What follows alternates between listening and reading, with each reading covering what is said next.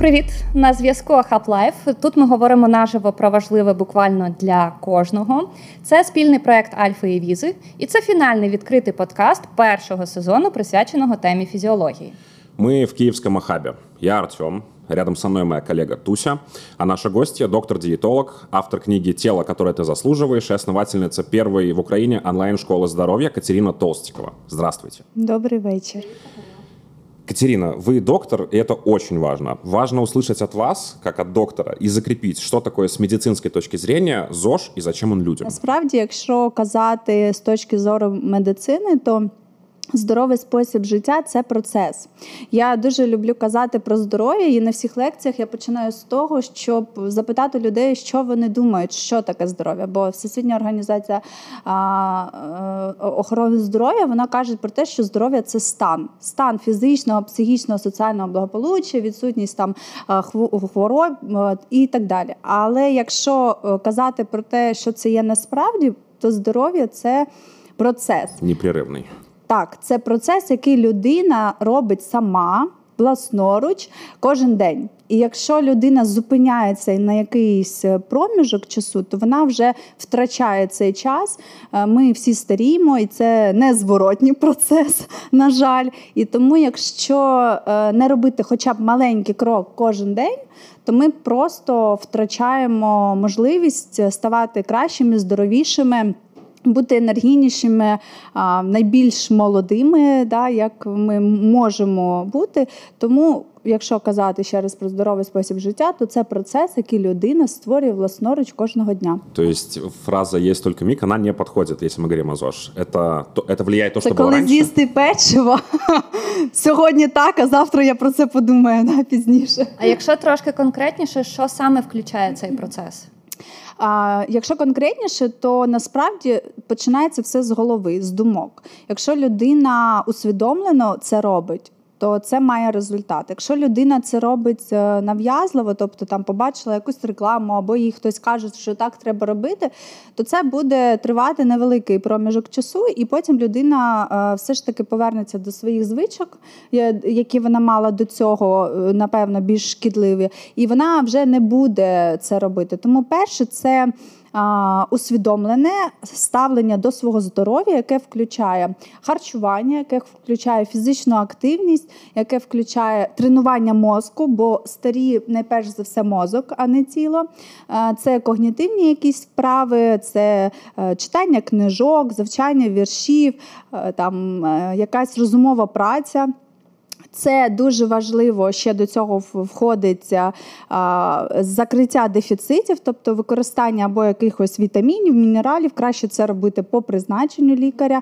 І останнє найголовніше до цього також входить сон, звичайно, і це найбільш важлива частина нашого здорового способу життя. І найголовніше, про що б я хотіла сказати стосовно сьогодення – це антистресова терапія. Це найбільш головне в продовженні і життя, і довголіття, і здоров'я, оскільки людина може харчуватися гарно, вона може займатися е, дуже інтенсивно фізичними вправами, е, робити це кожен день по дві години і заводити своє тіло і своє свій психіко-емоціональний стан у стресову таку симптоматику, і це буде йому скорочувати тривалість життя і скорочувати всі ці здорові маркери е, організму. Тому от основні кити такі. Тобто, підсумовуючи здоровий спосіб життя, це не тільки фізіологічне, яке от сприймається всіма, а це ще й обов'язково психоемоційне так, так само. Це найперше, що впливає.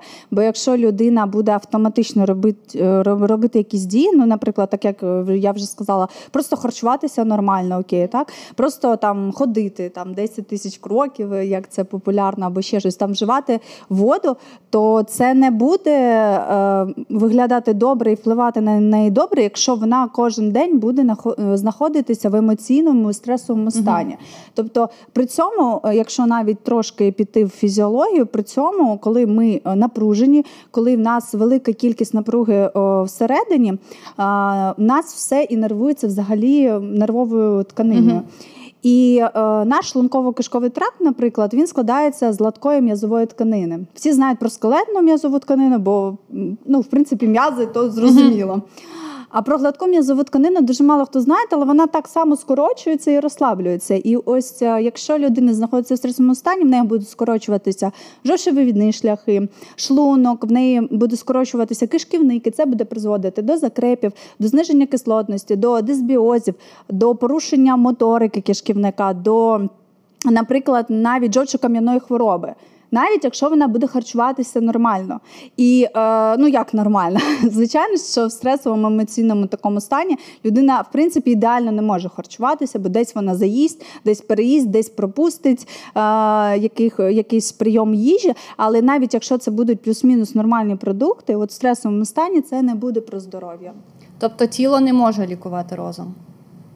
Чи Ні, може? Це починається з голови. Ага, то... Це комплексна робота, але все починається з голови. Навіть якщо подивитися на там якихось якісь дієти, там про схуднення, якщо ми будемо казати, да, там про дівчат в основному, які сідають там на 1200 калорій, на 1600 калорій. І так далі, е, їм тіло може бути цього достатньо. Тобто, якийсь якийсь час Е, він буде компенсувати, і воно не буде виливатися в якісь хвороби. Дійсно, там дівчина схудне. Але при цьому психоемоційний стан буде погіршуватися, оскільки така кількість калорій вона є дуже дефіцитною для організму. Перш за все, е, там для наших гормонів, які будуть потім е, вироблятися в збільшеній кількості. Це перш за все гормони стресу, і призводити до замкненого колу, до такого стресового стану. Тіло само себе не може вилікувати. Навпаки, є на навіть з давніх, якщо ми візьмемо часів, там ті всі лікарі, авіцени і так далі, вони писали про силу думки. І про психосоматичний стан, який там, на жаль, ще не всіма доказовими лікарями признається, але це можна обґрунтувати з точки зору біохімії, як це працює. І ось, наприклад, якщо є вже якась патологія, то е, ми головою і розумом і е, нашою обізнаністю, знаннями ми можемо вилікувати. А е, тіло, наприклад, щоб вилікувало голову, ну я такого ще не бачила. Сіли мислі.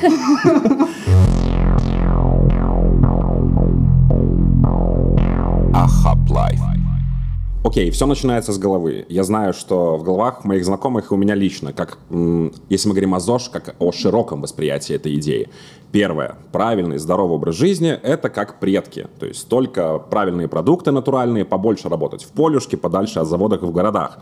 Второе. Здоровый, правильный образ жизни значит на пике технологий. То есть это обвешаться трекерами, это алфавит из витаминов э, в таблетках, это учет калорий. Потом первые ловят бруцеллез, э, молочко из-под коровки, да. Вторые просто сходят с ума от стресса, потому что, ай-яй-яй, боже, боже. другий токсичный гепатит а, від добавок. Какой из подходов ближе все-таки к современному пониманию научному ЗОЖ? Ну, якщо я я вам там до початку нашої зустрічі, да, я казала про таку маленьку істину, що якщо е, просто поглинути в світ дієтології, то можна сказати про те, що це не якась строга наука, а це комплекс е, вже фундаментальних знань е, біології, хімії, біохімії, анатомії, фізіології, і тобто, все це. Е, воно поєднує в собі якраз дієтологію. І якщо ми будемо розглядати або то, або то, е, нема такого е, категоричного значення в дієтології, тому така велика кількість думок, бо всі щось про своє кажуть там.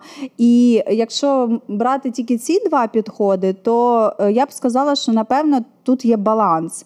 Ми не можемо змінити е, оточуюче середовище, на жаль, але якщо б кожна людина про це думала, ну в нас вже є там еко-папір, папір, там якісь еко-штуки. Але якщо подивитися, скільки зараз машин їздить, і але вони не всі електро. Е, я там недавно дивилася там відео про Норвегію. Я взагалі думаю, ого, то таке взагалі можливо. Ну в нас до, до такого ще я не знаю, може ніколи не буде. Ну сподіваємося. Тому ми не можемо це змінити. Але е, ми можемо змінити, по-перше, дійсно своє ставлення до того, що відбувається. І по-друге, ми можемо змінити е, своє повністю. Не тільки навіть оточення, да, де ми знаходимося, а звички. Тобто ми можемо змінити те, що ми робимо кожен день. І якщо починати з себе, то дійсно, е, якщо брати перший варіант, ми можемо там вибирати більш якісніші продукти, ми можемо готувати е, страви е, з мінімально шкідливими компонентами. Ми можемо не переїдати, ми можемо завчасно там вчасно лягати спати. Ми можемо просто ходити біля природи, наприклад, а не біля тротуарів, де машини, ну інколи, хоча б. Да? А а друга частина, так, дійсно, вона також важлива, але не треба в крайнощі йти, оскільки я завжди кажу пацієнтам: ну, от пішли, ви здали в лабораторію 50 аналізів. І що з ними робити? Що ви будете з ними робити? Інтерпретувати. Е, Хто? Людина, яка побачить, в неї високий показник якогось там, не знаю, альфа-фетопротеїну, загуглить і подумає, да, що в неї онкологія. За все, Google почне все це визначати, а людина так. почне довіряти Google. І подумає, що в неї онкологія, в неї вже буде тахікардія, гіпертонія і куча вже е, симптомів. Тому. Е, так, дійсно треба слідкувати за своїм здоров'ям, робити періодичні чекапи, хоча б раз на рік, для того, щоб зрозуміти, де ви знаходитеся. І от в цьому має бути баланс. Не е, перегнати з супер-еко-органічною продукцією і тільки це або інше шкідливо, і яблуки, які блищать, не можна, там, бо їх натерли воском, а в воску нічого поганого нема. Ну, це так, угу. да, якщо брати біохімію. А, І контроль, накупити всі датчики, контролювати там рівень глюкози, е, ЧСС, е, да, частоту серцевих скорочень, всі аналізи робити там кожен місяць, такого теж не треба робити. Тому. Я завжди кажу пацієнтам: знаходимо баланс, регулюємо харчування, регулюємо фізичну активність, е, нормалізуємо сон, робимо чекап раз на рік, закриваємо дефіцити, якщо це потрібно. Там той самий вітамін Д, який зараз у нас у всіх е, майже в дефіциті, і все цього достатньо для того, щоб фізику підтримати. А ось якщо ми будемо казати про розум, про психіку, про емоціональний інтелект і так далі, то це вже робота найбільш складніша. Вона і вона потребує е, інколи навіть втручання роботи з психологом або з психотерапевтом, оскільки велика кількість інформації зараз вона не дає людині зрозуміти, що для неї краще. Один каже те, інший каже інше, і вона просто не знає. І тут е, треба сказати, що вона може цей час втратити і зробити щось не так, оскільки. Люди, які проходять всі ці там марафони е, образно там дієт, е, залишають дуже шкідливий вплив на своє здоров'я через якийсь проміжок часу, і вже потім функції, які могли б працювати там, хоча б на 95%, вони до цього рівня ну навіть вже не дійдуть то тут от над цим треба замислитися. Тобто системно і без фанатізму. Просто вистроїть систему. От хочеться якраз продовжити вашу думку про те, що, е, по-перше, людина там може вибирати. По-друге, про те, щоб людина не перегнула, хто взагалі має визначати для нас, що здорово і правильно. Ну, по-перше, людина сама має визначити, оскільки за якщо... самовідчуттям внутрішнім. Чи за якими ну, критеріями? Не так прям самовідчуття, то дивлячись, яка сфера. Якщо це брати медицину, то дійсно, коли ми хворіємо, От мене дивують люди, там, наприклад, усюди розвішані ці там штуки. Наприклад, захворів, сидить вдома. Що людина робить? У мене температура 38, але в мене дедлайн. Мені сьогодні треба здати срочно. Я йду в офіс. Завтра хворіють 5 людей ще. Жиза. Ну да. і, і, і так далі. Тобто людина з себе не може почати. Ось з цього треба починати, виконувати якісь елементарні правила, якщо це стосується медицини. Ну, наприклад, всім відомо, що овочі, фрукти, якщо ти купляєш в магазині на базарі будь-де, треба прийти додому і помити. Всі це знають. Всі це знають. Що яйця треба мити також. Всі це знають. А банани? У нас у нас тут була суперечка про банани. І банани також. Хто миє яйця? А банани. Ну, а потім людина дивується, звідки сальмонельоз? Я ж купив найкращі яйця там в світі. Тобто починати треба з якихось базових елементарних правил, які стосуються кожного. Якщо вже є дійсно якась проблема, то треба звернутися до лікаря. Не треба гуглити, не треба, е, якщо ви не маєте знань, не треба шукати підтвердження того, що ви думаєте. Да, Бо ми якщо так людина так, Мгм. ми, ми так і сприймаємо. Якщо людина думає, все, в мене онкологія, вона знайде безліч статей, де там буде підтвердження. Якщо вона в мене таким є просто де- російською мовою пацієнти, що е, якщо в неї там десь просто якась висипка на шкірі, вона все в мене інфекційне якесь захворювання, я не знаю, що робити. Я зараз пришлю 10 фото. Я говорю, не треба. Не треба, дерматолог. Э, Все Да, ні. я еще знаю, как врачи к этому относятся. Я посмотрел в интернете, сразу эти глаза. Так, так ось е, треба дійсно, якщо якась хвороба лікар, і чому, наприклад, я. м, е, Пропагую навчання, самонавчання. Тобто е, людина має дійсно не, не просто вчитися через Google, там інтернет це дуже класно, е, але інтернет це не тільки про Google. Є дійсно наукові статті, є дійсно якісь наукові джерела, той же PubMed в медицині, е, Lancet журнали і так далі. Тобто велика кількість, але це може бути дійсно коштовне, це не безкоштовне. Як вам здається, людина без медичної освіти вона зможе зрозуміти, вона що їй зможе, взяти для себе, а що ні? Насправді в нас люди зараз е, е, рівень обізнаності і грамотності він виріс, оскільки в нас зараз такий, ну на жаль, вік, що ти приходиш до лікаря, і ти мусиш перевіряти лікаря.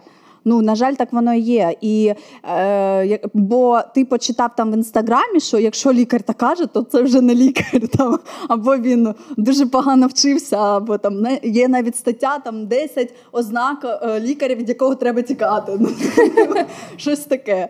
І, і дійсно, ну, люди вони вже налякані медициною, дивлячись на рівень, яку, яку нам дають медицину, вони не розуміють, що робити. Тому вони йдуть до інтернету, вони починають гуглити.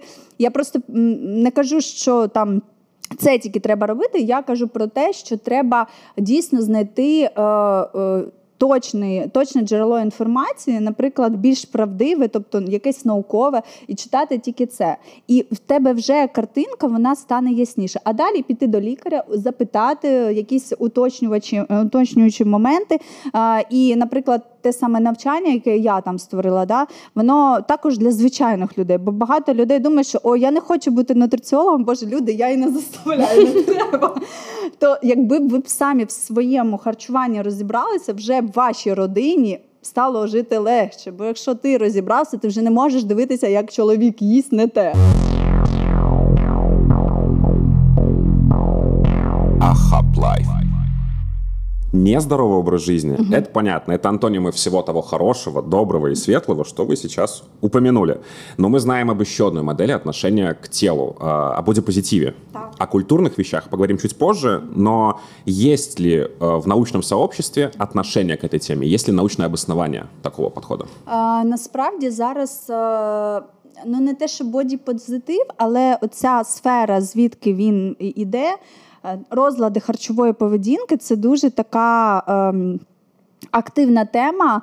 Раніше про неї ніхто не казав, але там кожна дівчина вона мала або анорексію, або булімію, або якесь компульсивне переїдання, або відпрацьовувала в залі їжу і так далі. І це дійсно призводило до того, що тіло не змінювалось, психіка вона страждала, і е, дівчині взагалі було складно прийняти себе. Вона підходила до дзеркала, а потім це впливало повністю не тільки на її життя, а на життя е, оточуючих людей. І якщо казати про позитив цього о, боку, то так, е, це має місце. Ну, якщо це, е, наприклад.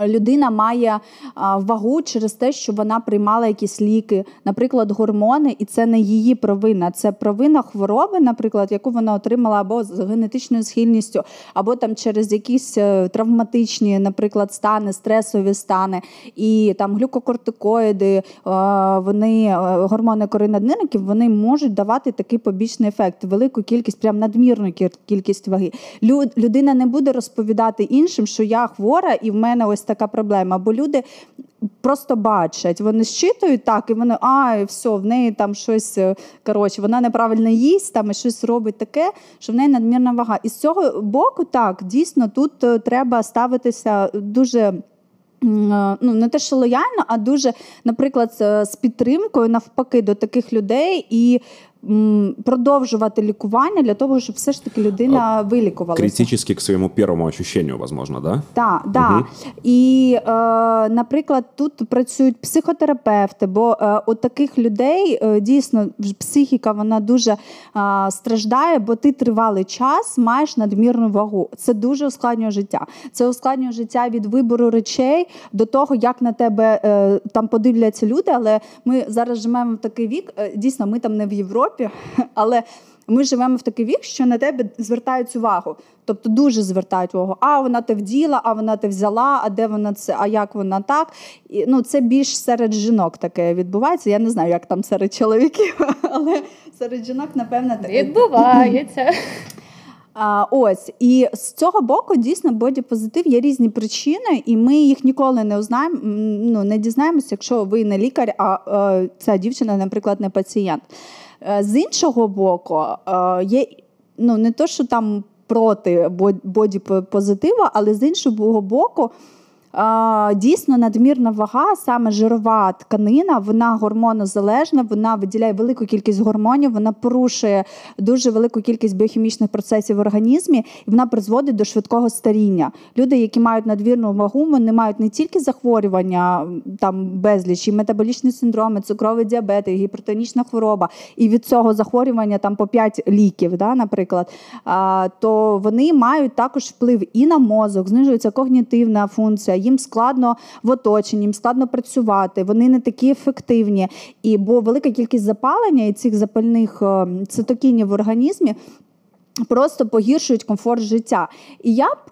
Таким людям, наприклад, якщо це дійсно через просто е, погані звички в харчуванні, там ну це навіть з дитинства може тягнутися, якщо е, батьки показували такий приклад, і дитина, наприклад, вона так те саме робила, повторювала, вона не ну, не розуміла, як її їсти, скільки її їсти. І таким людям так я би порадила би е, трошки звернути на свій стан, бо, ем, на жаль, е, частина таких людей вона не знає, як бути в іншому тілі і як взагалі по-іншому жити. Вони звикли до того, що в них ось так. І в принципі для них це окей. Да, і бодіпозитив же сама ідея з этого і росте, що мені так да, окей, відстаньте від мене. Ось і це вони починають пропагувати. Е, і дійсно там люди, які не мають хвороб е, там спочатку, да, і е, коли вага є вже наслідком, а вони мають хвороби навпаки від того, що є вага, і вже хвороби є наслідком. Вони так само це сприймають і кажуть, та ну що тут такого, у мене все ок. Звичайно взагалі зовнішній вигляд і вага це вибір кожної людини. Ми не можемо на це впливати. І насправді, якщо ви до лікаря не прийшли, не попросили, зробіть щось зі мною, допоможіть мені. Лікар також ну то це не, не той час, коли ти на вулиці когось бачиш, підходиш, ну так, тобі треба срочно треба схуднути, бо ти не ти не розумієш, що тебе чекає, і так далі. На вулиці ні. Але я думаю, що в нас є в нас є зараз така здорова трошки пропаганда стосовно там правильного харчування, стосовно навіть о, сьогодні люди всі побачили да, ці групи ризику, коли є надмірна вага, там стосовно вірусу і так далі. Це перша група ризику, ожиріння. Е, і всі ці витікаючі наслідки хронічних хвороб, дійсно імунна система там дуже погана. Бо на е, тому фоні, як працюють гормони, імунна система просто перестає працювати е, як належно, і вона не виробляє ту кількість антитіл, не створює ні клітини імунітети, тому людини дійсно нема чим захищатися природньо. То тут треба можна розглядати з різних боків бодіпозитив як лікар, як не лікар, наприклад. так. Але як лікар я би, в принципі, спочатку виявила, виявляла причину, чого у людини. Якщо це взагалі не там клінічних лікарів проблема, тобто не терапевта, не ендокринолога, а дійсно психологічна якась, відправляла би до психотерапевта і далі, вже якщо людина сама хоче. Бо е, просто розумієте, коли пацієнт приходить до психотерапевта, він каже йому правду не всі взагалі готові до цієї правди і готові дійсно сприймати те, що їм каже лікар. І вони перестають ходити. Вони один раз прийшли і все. І потім в них починається такий емоційний відкат, і вага набирається ще більше, більше. І коли людина вже починає трошки щось усвідомлювати, тільки тоді вона е, почне робити якісь кроки. Ну, От ви сказали, що Бодіпозитив це не зовсім гаразд історія тоді, коли це зайва вага впливає на здоров'я. Але є люди, які вважають, що ну, їхня вага на їхнє здоров'я вона не впливає, їм дійсно комфортно в тому вигляді і в тому стані, в якому вони знаходяться. І от я хотіла спитати, чи дійсно. А від них соціум вимагає, щоб вони змінювалися. Ну тобто є е, різні моменти різних пропаганд, і одна одна сторона в тому, що е, люди інколи е, підпадають під вплив соціуму. Чи настільки це важливо прагнути змінювати себе, як хочуть від тебе оточуючи, якщо тобі в собі комфортно. Ні, якщо це хочуть оточуючи, то дійсно ні. Взагалі, все, що хочуть оточуючи, то все закінчується дуже погано. Це стосується не не тільки ваги, це стосується і роботи, і там е, сімейних якихось відносин. Якщо це не істинне бажання самого е, самої людини, то нічого не вийде, тільки буде гірше, бо в неї почнеться і психологічні якісь моменти. А ну, якщо в неї там дуже, е, як кажуть, ем, ця опірність до стресових всіх ок взагалі на висоті, то вона скаже, ой, все, там понятно, окей. Але таких людей дуже мало насправді, бо ми живемо в постійному стресі, наша нервова система просто не витримує напруження. Тому, якщо це інші кажуть, ні. Але я хотіла б сказати про такий момент, що людина з надмірною вагою вона не може бути здорова. На жаль. Є е, просто такі стани, коли е, людина має 100 кг ваги, наприклад, да, при невисокому зрості, і взагалі вимірювати здоров'я в кілограмах це неправильна вже історія. Вимірювати е, здоров'я в відсотку жирової тканини так, е, це більш правильна історія, бо якраз на довголіття і на молодість, і взагалі на е, рівень здоров'я впливає кількість м'язової жирової тканини. Так ось, якщо всі ці 100 кг складаються з більше ніж там навіть 50% або більше, навіть 30%, 30% там жирової тканини, це вже надмірна вага вважається. То е, тут е, може статися таке просто явище, якщо людина довго дуже носить таку вагу, вона в ній, знаходиться, вона може комфортно себе відчувати, дійсно не мати ніяких симптомів. А, І навіть через деякий час а, е, аналізи спочатку будуть погані, а через деякий час вони зміняться. А, е, Є в організмі так, такий механізм, який називається setpoint. Це та вага, яка а, буде найкомфортнішою і найбезпечнішою для організму, щоб він працював в не, не навіть не компенсував, а тобто в нормальному режимі. Тобто, спочатку організм компенсує щось. Якщо ти це не лікуєш, це е, ну, витікає в хворобу. Але якщо це стосується тільки ваги і більш там нема паралельно цукрового діабету і чогось іншого, то це може бути як адаптаційний механізм. І організм тіло більш е, пристосувалося, і в мене навіть були такі пацієнти, де під 100 кг гарні аналізи, дійсно, нема симптомів а, крім а, психологічних більше симптомів, там стосовно фізичних не було. Ну і так людина живе. Це індивідуальна історія. Це дуже індивідуальна історія. І я хотіла сказати про те, що ця е, штука сетпойнт, вона через деякий час, якщо надмірна вага е, в людині е, плюс-мінус, там вона не коливається, а в одному діапазоні знаходиться, і це вже великий час, там 5-10 років і так далі.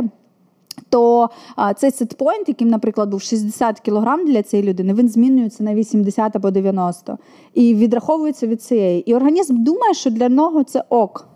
Так він думає, що для нього це ок, чи для організму дійсно це ок? Е, організм робить так, щоб всі механізми адаптувалися до тієї кількості жирової тканини, і він просто не викидає таку кількість запальних медіаторів, і це не погіршує здоров'я якийсь певний час, особливо якщо це молодий вік. Тобто, тому так є дійсно люди, там жінки, які мають надмірну вагу, і вони при цьому їм класно. Ну з точки зору фізіології і навіть аналізів.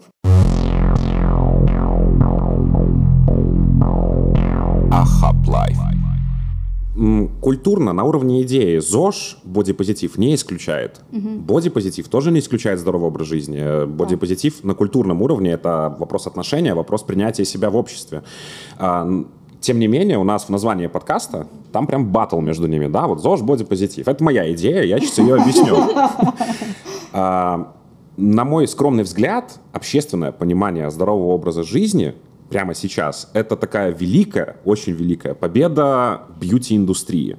То есть я не понимаю, какое отношение к здоровому образу жизни имеет, э, имеют билборды качалок с э, чемпионами, которые там все такие, все в мышцах. Я не понимаю БАДы горстями из курсов инста-специалистов, э, диета на выживание, фэт-шейминг, скини-шейминг, э, как норма. Я вот даже смотрю на название вашей замечательной книги, кстати, всем советую, книга о здоровой тарелке, то есть как правильно начать понимать еду, она называется «Тело, которое ты заслуживаешь». Вот я это воспринял как игру на поле на этом поле, на поле бьюти-индустрии, то есть как вы цепляете названием а, людей привычным для них, то есть какой-то идеал, какая-то норма. Это вот так? Насправді е, тут більш глибоко, якщо пірнути в назву, то тіло, яке ти заслуговуєш, це залежить від того, що ти робиш.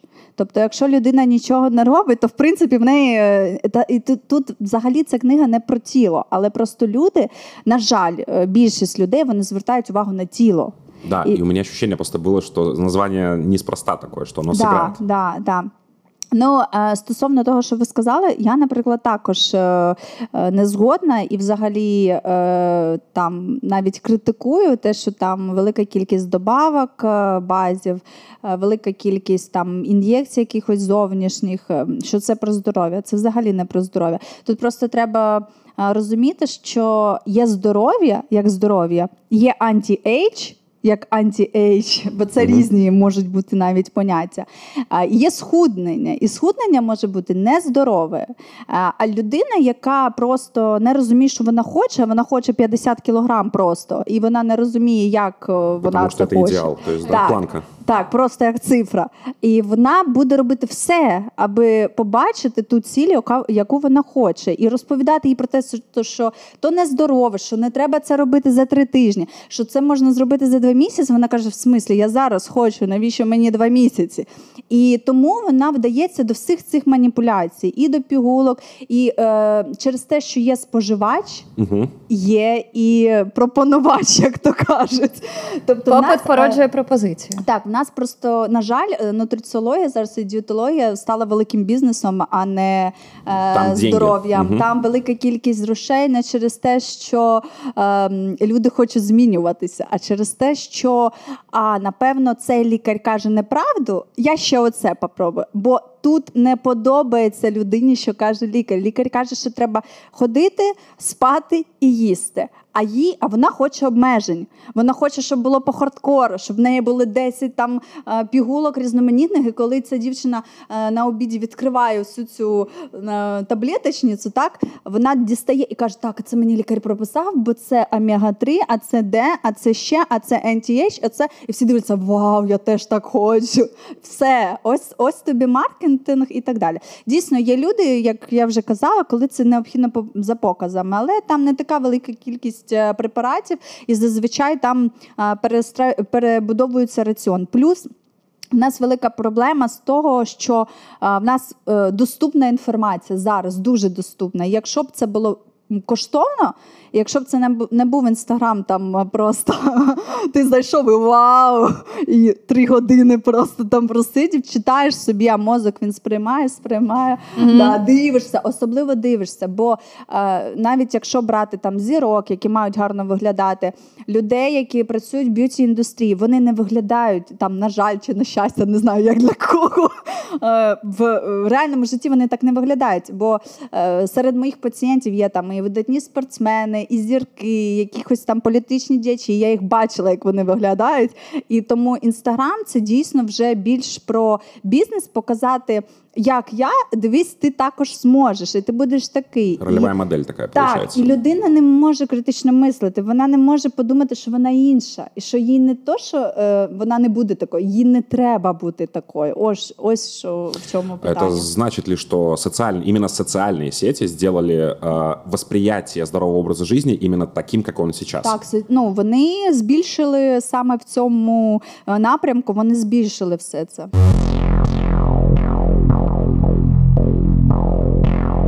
Ахап Life. Ми всі з історії пам'ятаємо прекрасних картошку, да. жінок Рубенса, які були еталоном в той час, коли все перемінилося. В який момент і чому так сталося? Що були певні еталони, які змінилися новими? Я думаю, що ну тут декілька є напрямків. Я думаю, що перше це модельний бізнес дуже повпливав, оскільки там почались інші стандарти. Тобто, якщо там були стандарти, не було 90-60 на 90, то коли зробили 90-60 на 90, кожна жінка, яка оце бачила, вона блін, це так прикольно, я теж так хочу. І вона намагалася дійти до якихось там вчинків, щоб це досягнути. Бо почали е, одяг е, шити меншим, і ну тобто, все почали робити для того, щоб люди е, змінювалися. По-друге, мені здається, що ще. Наука не була так розвинута. Тобто, коли були ті часи, люди взагалі не сприймали їжу як здоров'я. Тоді їжа була як задоволення, як ознака того, що ти багатій, що в тебе все вдосталь. Там цукор їли всі ці купці, в них вже е, зуби були чорні, і це було класно. Бо ти заможний. Тобто це показувало твоє багатство. Да, це твої, показувало багатство, це показувало заможність, і ти був крутий, того що ти наїдав все це, бо в тебе є можливості. В тебе є гроші, там монети ці, ти можеш купити будь-яку їжу.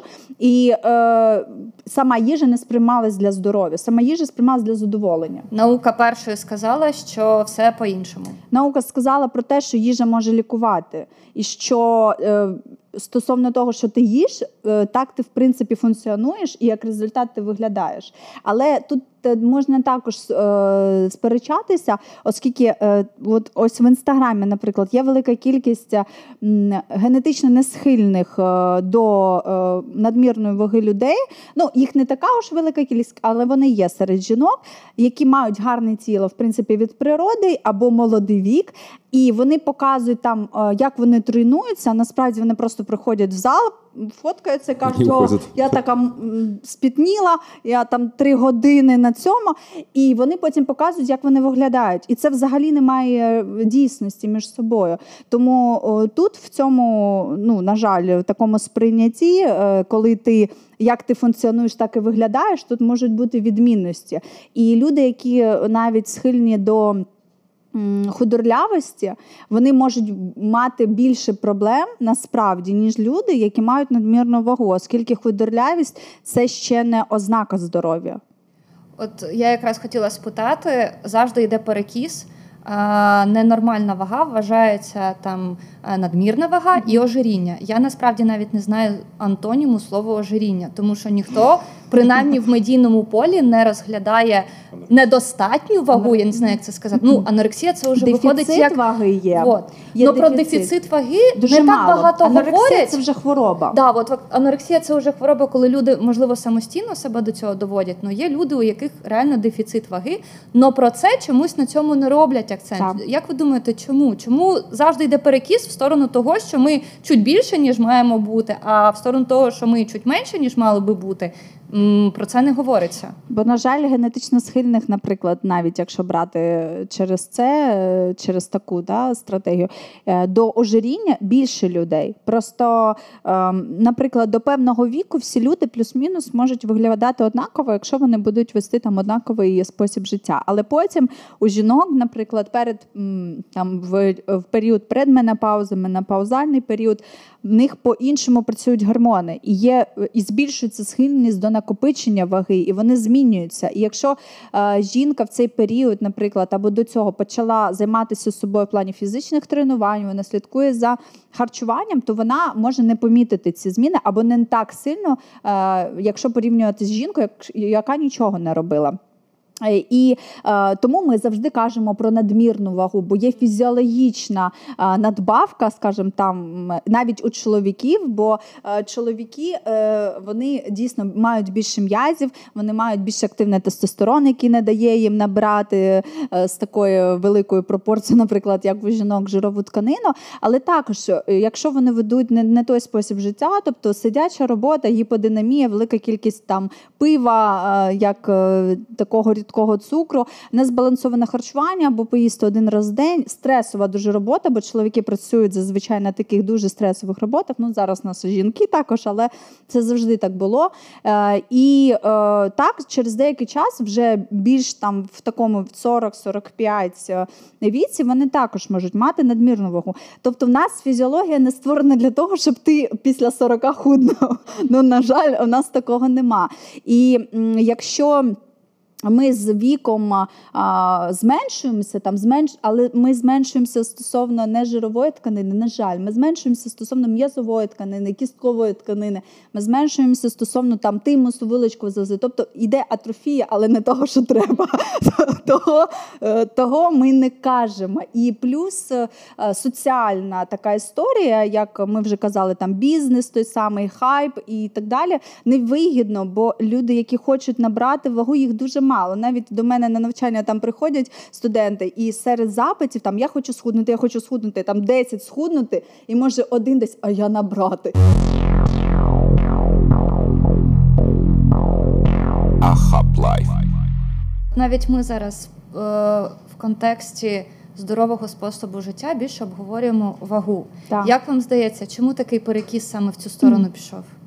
Того, що в нас е, соціум диктував певні е, стандарти. Тобто ти маєш, ну як соціум, той саме соціальні мережі, да, наприклад, там е, якісь дуже привабливі фото.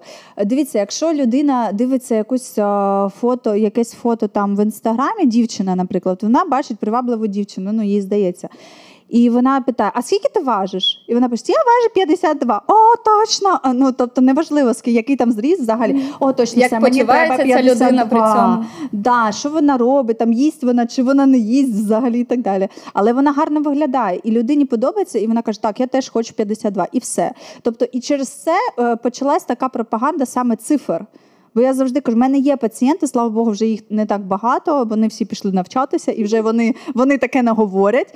Але е, навіть якщо є така навіть картинка в інтернеті, да, 56 і 56, да, що жінки навіть в при однаковій вазі можуть виглядати по-різному, дивлячись від а, співвідношення жирової м'язової тканини. Mm-hmm. Да-да-да, я так. Ось і це залежить від того, що навіть там м'язи вони також мають вагу, і вони важать. Якщо там а, велика кількість жиру, ти виглядаєш не так, але ти можеш мати таку саму вагу, як там дівчина, яка там підтягнута або чоловік, і він тренує тренується і він має малу кількість жиру. То від цього залежить, е, і на цифри не треба опиратися. Завжди кажу, е, що це взагалі не про здоров'я, і це не те, що треба робити. Я розумію вот эту историю о ролевой модели. Я вижу, я хочу.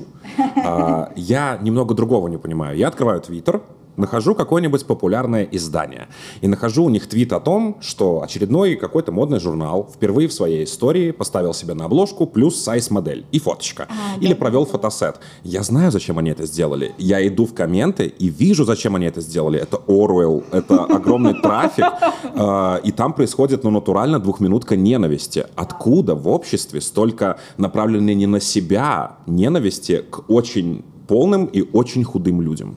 Я вам скажу, що я не можу тут казати за всіх, але я вам скажу, що я помічаю всі проблеми дійсно, велика кількість психологічних проблем. Вони йдуть з дитинства, йдуть з того часу, коли був радянський союз, і коли людям взагалі не пояснювали. Я коли е, розказую про це, я кажу: ви знаєте, як я дізналась про менструальний цикл? От реально прийшла мама, купила дитячу енциклопедію для дівчат. Почитай. Е, підійшла до мене, мені 12 років каже: отут перечті. І все. Тобто, ну, в смислі. А про статеве дозрівання, про все інше. Тобто до цього часу, тобто ми зараз в дуже класному часу живемо, бо там батьки вони а, дуже усвідомлені, вони пояснюють дітям, що ось так, треба ось так, і в цьому нічого нема такого, і так далі. Але тоді було не так. І тому е, люди вони цікавляться іншою, іншим життям. Їм не цікаве своє життя. І вони вони самі не знають, що їм робити там в четвер ввечері. Тобто вони приходять е, з роботи, і все, що вони можуть зробити, наприклад, або взяти якусь книжку, або вимкнути телевізор, і знову це все інфопроцес е, в голову, і все повторюється кожен день. Тобто за людину зробили вибір. І вона так само, дивлячись на інших, вона просто висловлює те що її не питали по факту, і що це діло кожного. Тому в нас нема, по-перше, самоповаги до себе, в нас нема поваги до інших, в нас нема е, культури, ні звичок в харчуванні, в нас немає культури на дорозі. Ну тобто, в нас ніде нема культури, якщо чесно.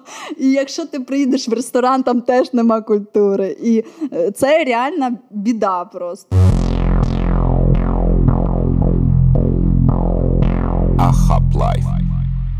Если немного сократить список комментаторов, точнее круг комментаторов, 2013 год. Я. Uh, вешу гордые 70 кило при своем росте 187. И друзья говорят... То мне, не в Украине жили, а, Uh, нет. И они говорят мне, чел, ты тощий. Вот. Окей. Сколько-то там лет спустя, 18 ноября у нас 2021 года. Мне 28. Я при тех же самых 187 сантиметрах вешу 105. И мне говорят, чел, ты раскабанил.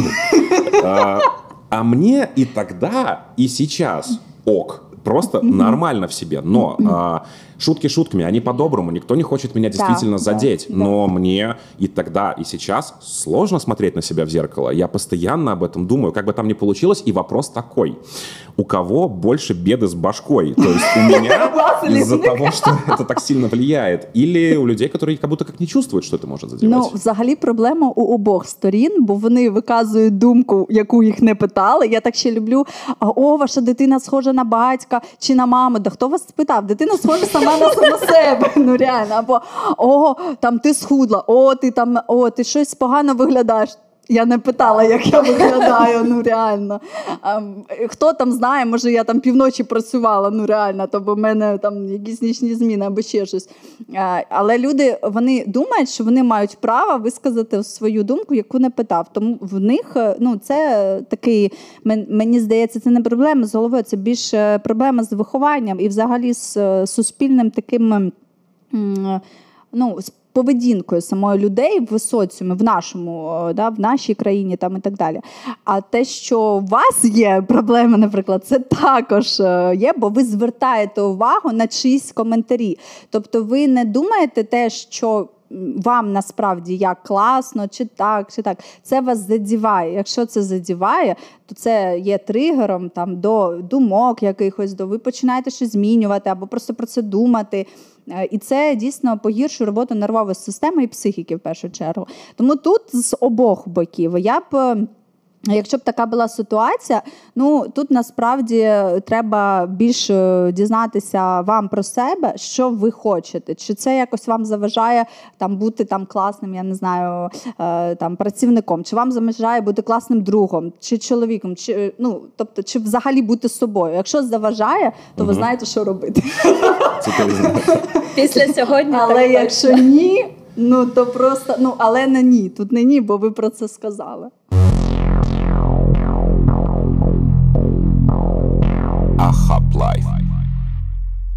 Всю историю отдельного вида, человек как отдельный вид, он всеяден. Но у меня куча вегетарианцев, которые говорят мне, что их выбор в пользу вегетарианства – это о здоровом образе жизни. Это как?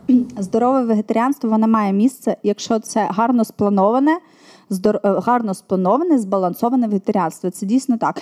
Але все, що е, має більше обмежень, ну тут дивлячись, яке вегетаріанство знову, але все, що має більше обмежень, це дуже дорого. Я завжди кажу. Бо треба здавати аналізи, купувати вітаміни, е, вибирати їжу і так далі. Це дуже дорого по часу і дуже дорого по грошам. Тому тут кожного вибір свій. Але я можу сказати, що навіть традиційне харчування воно може бути нездоровим. Тобто е, традиційне харчування не робить автоматично людину здоровим, і вегетаріанство не робить автоматично людину хворою. Тому тут треба е, саме прицільно дивитися, яка система харчування у цієї людини, яка харчова корзина, і тоді вже можна казати. інтуїтивне харчування воно працює.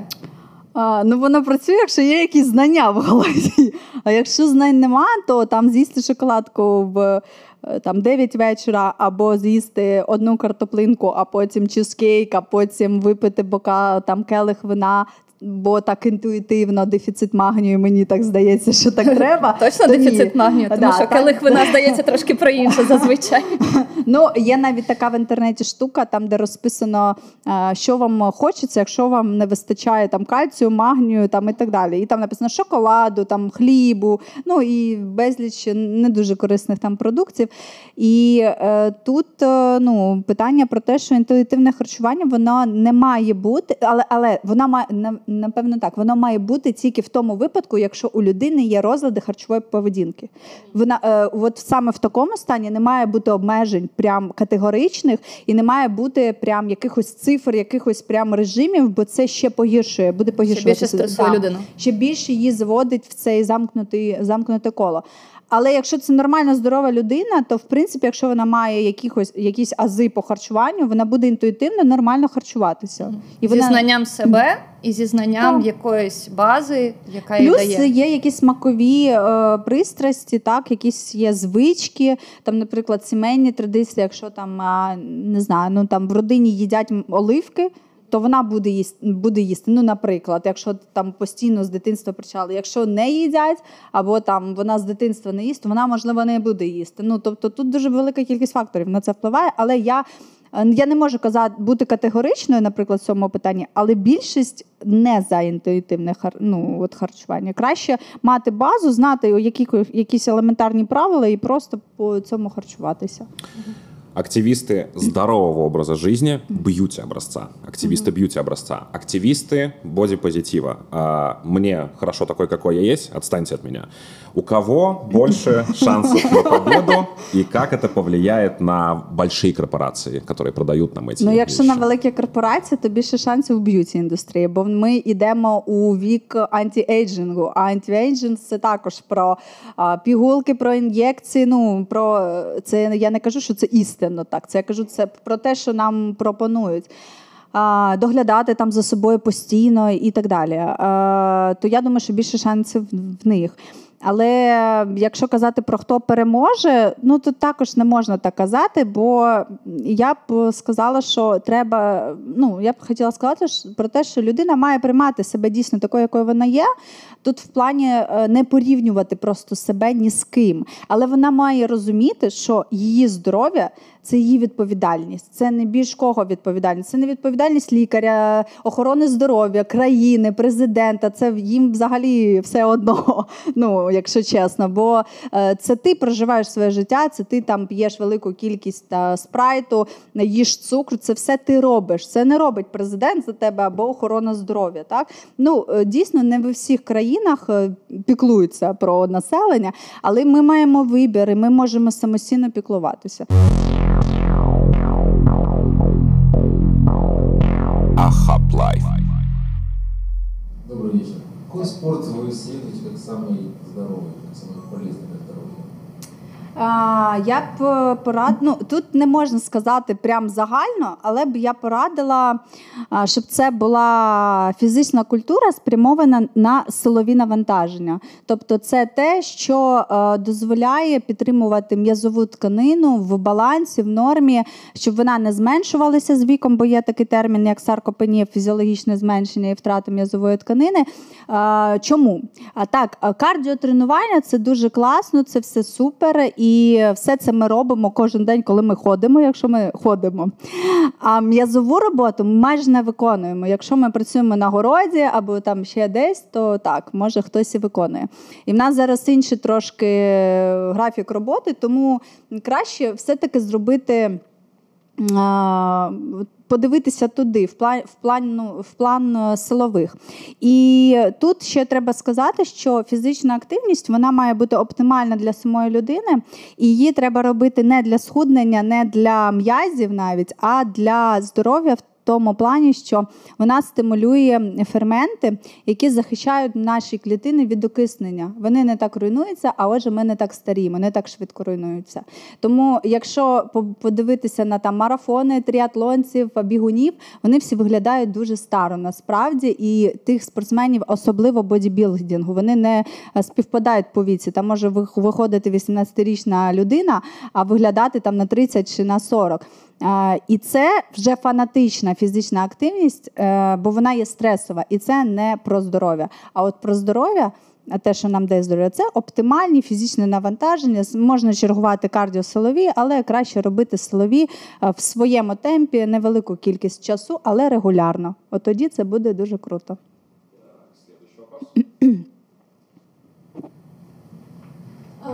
Здравствуйте. Мозг знает, что шоколадка это плохо, но сердечно все равно просто шоколадку. Что делать?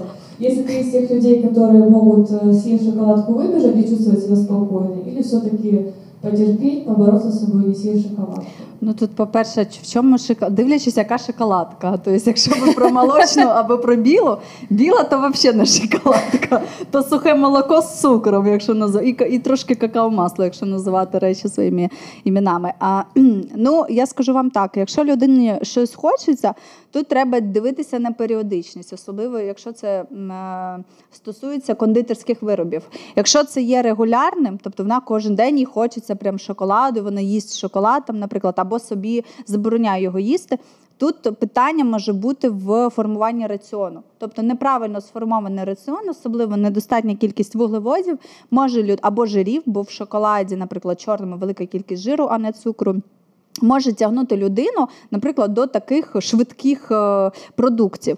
А, якщо є дійсно там любов до цього продукту, то тут може в принципі бути і з раціоном все окей. І я не проти того, щоб їсти шоколад кожен день, але треба мати міру. Питання, яке стосується самомотивації, от як змусити себе робити адекватні дії для досягнення довгострокових цілей. Тому що от я хочу все одразу. І коли Я теж. що щось- щось виходить, я думаю, о, мені треба над цим дуже багато працювати, і це мене демотивує. І я відкладаю все на потім, на потім. І виходить, що простіше придбати якусь пігулку замість того, Так. щоб сьогодні лягти раніше спати. Ну мені здається, тут питання саме в постановці цілей. цілей. Тобто, треба поставити собі. Ну, наприклад, як я з пацієнтами розмовляю, я кажу, не треба зразу все перероблювати, бо вони, коли бачать там, ну я вже не веду прийом, але взагалі, коли вони бачили призначення, там те робити, те не робити, і все це за день, і в них виникало таке е, е, в смислі, можна я тоді більше не прийду до вас? Мені і так було добре. Е, І тому я завжди кажу: дивіться, у вас є 5 пунктів, які ви собі поставили. Наприклад, там е, збільшити якісь когнітивні функції, пам'ять покращити. Друге, покращити там силові показники, виносливість, та, витривалість, наприклад, м'язева.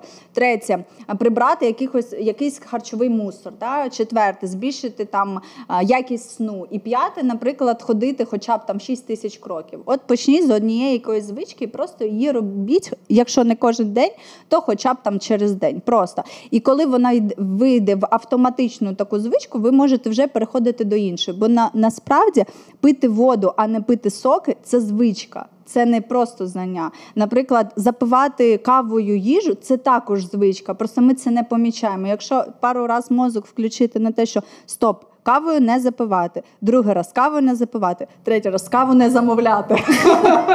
Кавою не можна запивати їжу? Да, не можна. Все. Ну, не, не, це, це не бажано, бо буде дефіцит заліза, цинку, кальцію і все інше, що ви поїли. Ні, якщо це був борщ, в принципі, можете А після борщу можна. Там нема такого. А, ось то, тому е, тут е, питання не в мотивації, а питання просто е, розробити план е, якихось кроків. Я розумію, що є люди, які взагалі не можуть планувати, і вони від планів там втомлюються. Але е, просто є така сама ідея, ну яка мене, наприклад, вабить, що я от не знаю, як буде там, наприклад, через тиждень, але я хочу дізнатися. Я зараз це пороблю. Я е, потім е, побачу, як там буде через, через тиждень. Якщо взагалі нічого не зміниться, ну добре, я повернусь. Але якщо людина вона вже стала на цей шлях, вона 100%, там 100% буде бачити якісь зміни, хоча б там на 10%, вона не буде повертатися, повірте. Вона захоче це продовжувати, бо вона буде з кожним днем змінюватися, і це і буде мотивація. Просто так придумати мотивацію неможливо. Наприклад, мені щоб прочитати там 5 підручників по біохімії. Мені треба сказати чоловіку, а закажи мені з Амазона і кинути йому шість силок. Оце все, бо я сама не зроблю цього, бо я ненавиджу замовляти, це вбивати і все. А так, оп, через два тижні в мене вже п'ять книжок, і я вже все, все, все читаю. Розумієте? Тут, тут, тут треба так ось так робити. Следующий вопрос. Доброго дня, е, мене звати Влад. Е, У мене таке питання. Дивіться, наскільки впливає те, що ми їмо, або недостача продуктів, е, вітамінів е, на те, як ми думаємо і як ми тобто, живемо життя. От, наприклад, я вже відмовився від м'яса як два місяці. І я відчуваю, що я, по-перше, менше їсти хочу. По-друге, в мене думки стали чистіші набагато. І можливо ще щось забув, але ну, в принципі. Думку зрозуміло. Так, а тут уже дзвіночок. Ви, ви впевнені про свої когнітивні? Вибачте. Значить, дивіться, дійсно впливає не те, що ми їмо, а те, що ми засвоїли. Бо ми можемо їсти і м'ясо, і рибу, але якщо буде погано засвоювати це шлунково-кишковий тракт, ми все це. Не отримаємо, і наш організм буде все одно в дефіцитах, якщо ми навіть е, там будемо їсти найкращі продукти.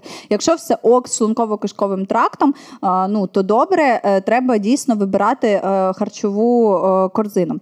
Стосовно того, як впливає це на когнітивні функції, на мозок, на там енергію і так далі. Є зараз дуже велика кількість досліджень, навіть 21-го року, що м, наша мікрофлора, наш мікробіом, е, мікроби, які знаходяться в кишківнику, якщо вони всі, е, наприклад, не патогенні і не, умовно патогенні, а добрі, як е, можна так сказати, тобто ті, які нам допомагають, то більша їх кількість, то вони виробляють речовини, які е, називаються коротколанцюгові жирні кислоти. Ці кислоти вони е, виробляються в товсту кишку, і воно зни, вони знижують ризик запалення товстої кишки. Плюс вони е, стимулюють е, певні речовини, нейромедіатори, гормони, які впливають на наші когнітивні функції. Якщо в кишківнику є запалення, е, там, наприклад, е, гниття білку, то всі ці е, розпади да, цих речовин вони будуть всмоктуватися в кров і доноситися також до нервової тканини, до головного мозку і, і ну, по факту отруювати наш організм. Тому я б сказала так. Чим ми себе годуємо, тим те їдять наші бактерії. Але справа в тому, що бактерії якраз не їдять тваринну їжу. Але ми без тваринної їжі не можемо. Або якщо ми приберемо повністю всю тваринну їжу, в нас перестане вироблятися шлунковий сік, в нас перестануть вироблятися ферменти в той кількості, яка нам необхідна. І е, крім цього, в пользу, да, нам там на користь е, не м'ясоїдства, а тут питання, е, до речі, не в м'ясі, бо є м'ясо як червоне м'ясо, є птиця, там і є нежирні сорта м'яса, і є риба. Да, наприклад, І якщо ми кажемо про взагалі тваринну їжу, то вона має більш засвоюємий профіль вітамінів і мінералів, ніж рослинна їжа. І якщо людина переходить на тільки рослинну їжу, вона певний час буде. А, Мати велику кількість енергії, це е, відбувається зі всіма веганами або фрукторіанцями нами навіть, бо вони до цього їли більш тваринну їжу, і це в основному білок. А рослинна їжа це в основному вуглеводи. І, на жаль, у нас е, люди ніяк не можуть зрозуміти, що нам треба і те, і інше, але в плюс-мінус в балансі. Для того, щоб була енергія, да, кажіть. А, Я з етичних, е, з етичних А, ну, е- але я яйця їм. Добре. Ні, ні, ні, я ж не проти. Дивіться, я не проти. Але я вам скажу так, що якщо ви відмовилися від м'яса, від м'яса, наприклад, і від риби. То вам точно треба буде е, слідкувати за е, тим, щоб кількість омега-3, яка взагалі не потрапляє до вашого організму, вона якось якимось чином потрапляла. Тобто приймати яких, якісь додаткові речовини, ну це не якісь, а омега-3, того що вони не утворюються в організмі. Є деякі речовини, які ми отримуємо тільки з їжею. Е, Це що стосується там риби.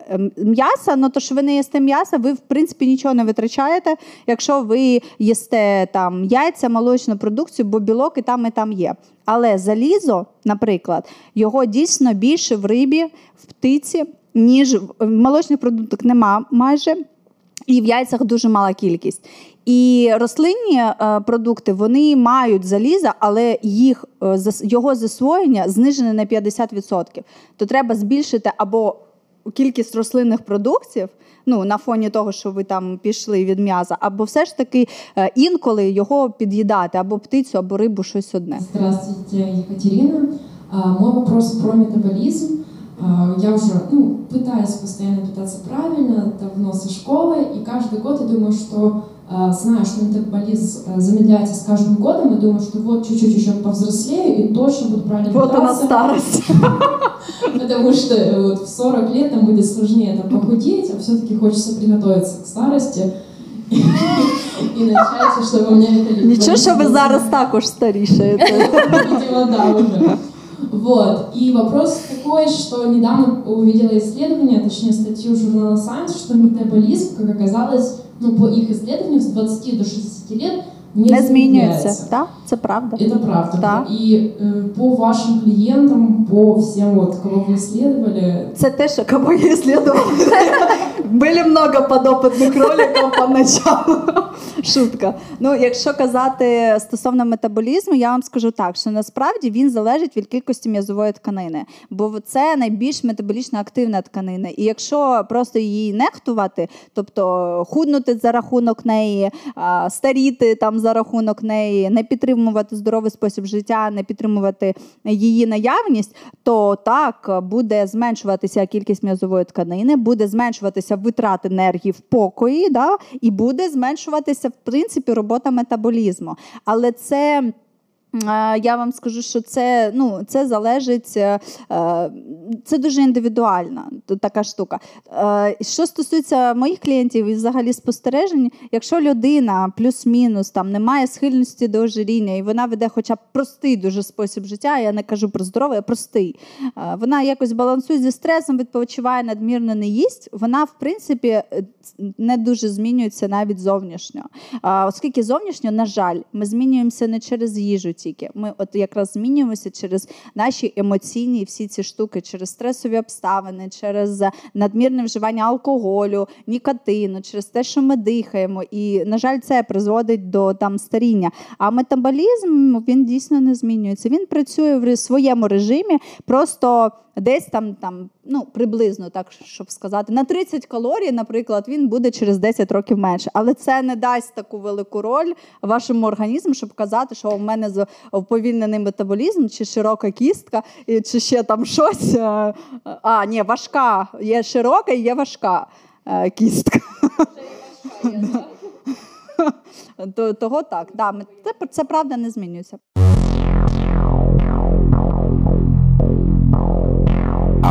Live. Супер! Это был подкаст Ахаб Live. Это публичная беседа с классными гостями в киевском Ахабе о том, что важно для всех, для нас. Все по маслоу, ребята. А, Через неделю лекция Александра Коляды о биохакинге и мифах о нем. Четверг, 19.30. Ждем всех вас. Будет не менее круто. Это будет лекция. А сьогодні з вами були уже звичні для вас Туся і Артем. З нами була е, супер лікар-дієтолог Катерина Толстікова, яка нам дуже допомогла розібратися в тому, що таке позитив. Позитив і боді, і позитив то, так само боді-позитив і здоровий спосіб життя, і чому він власне здоровий.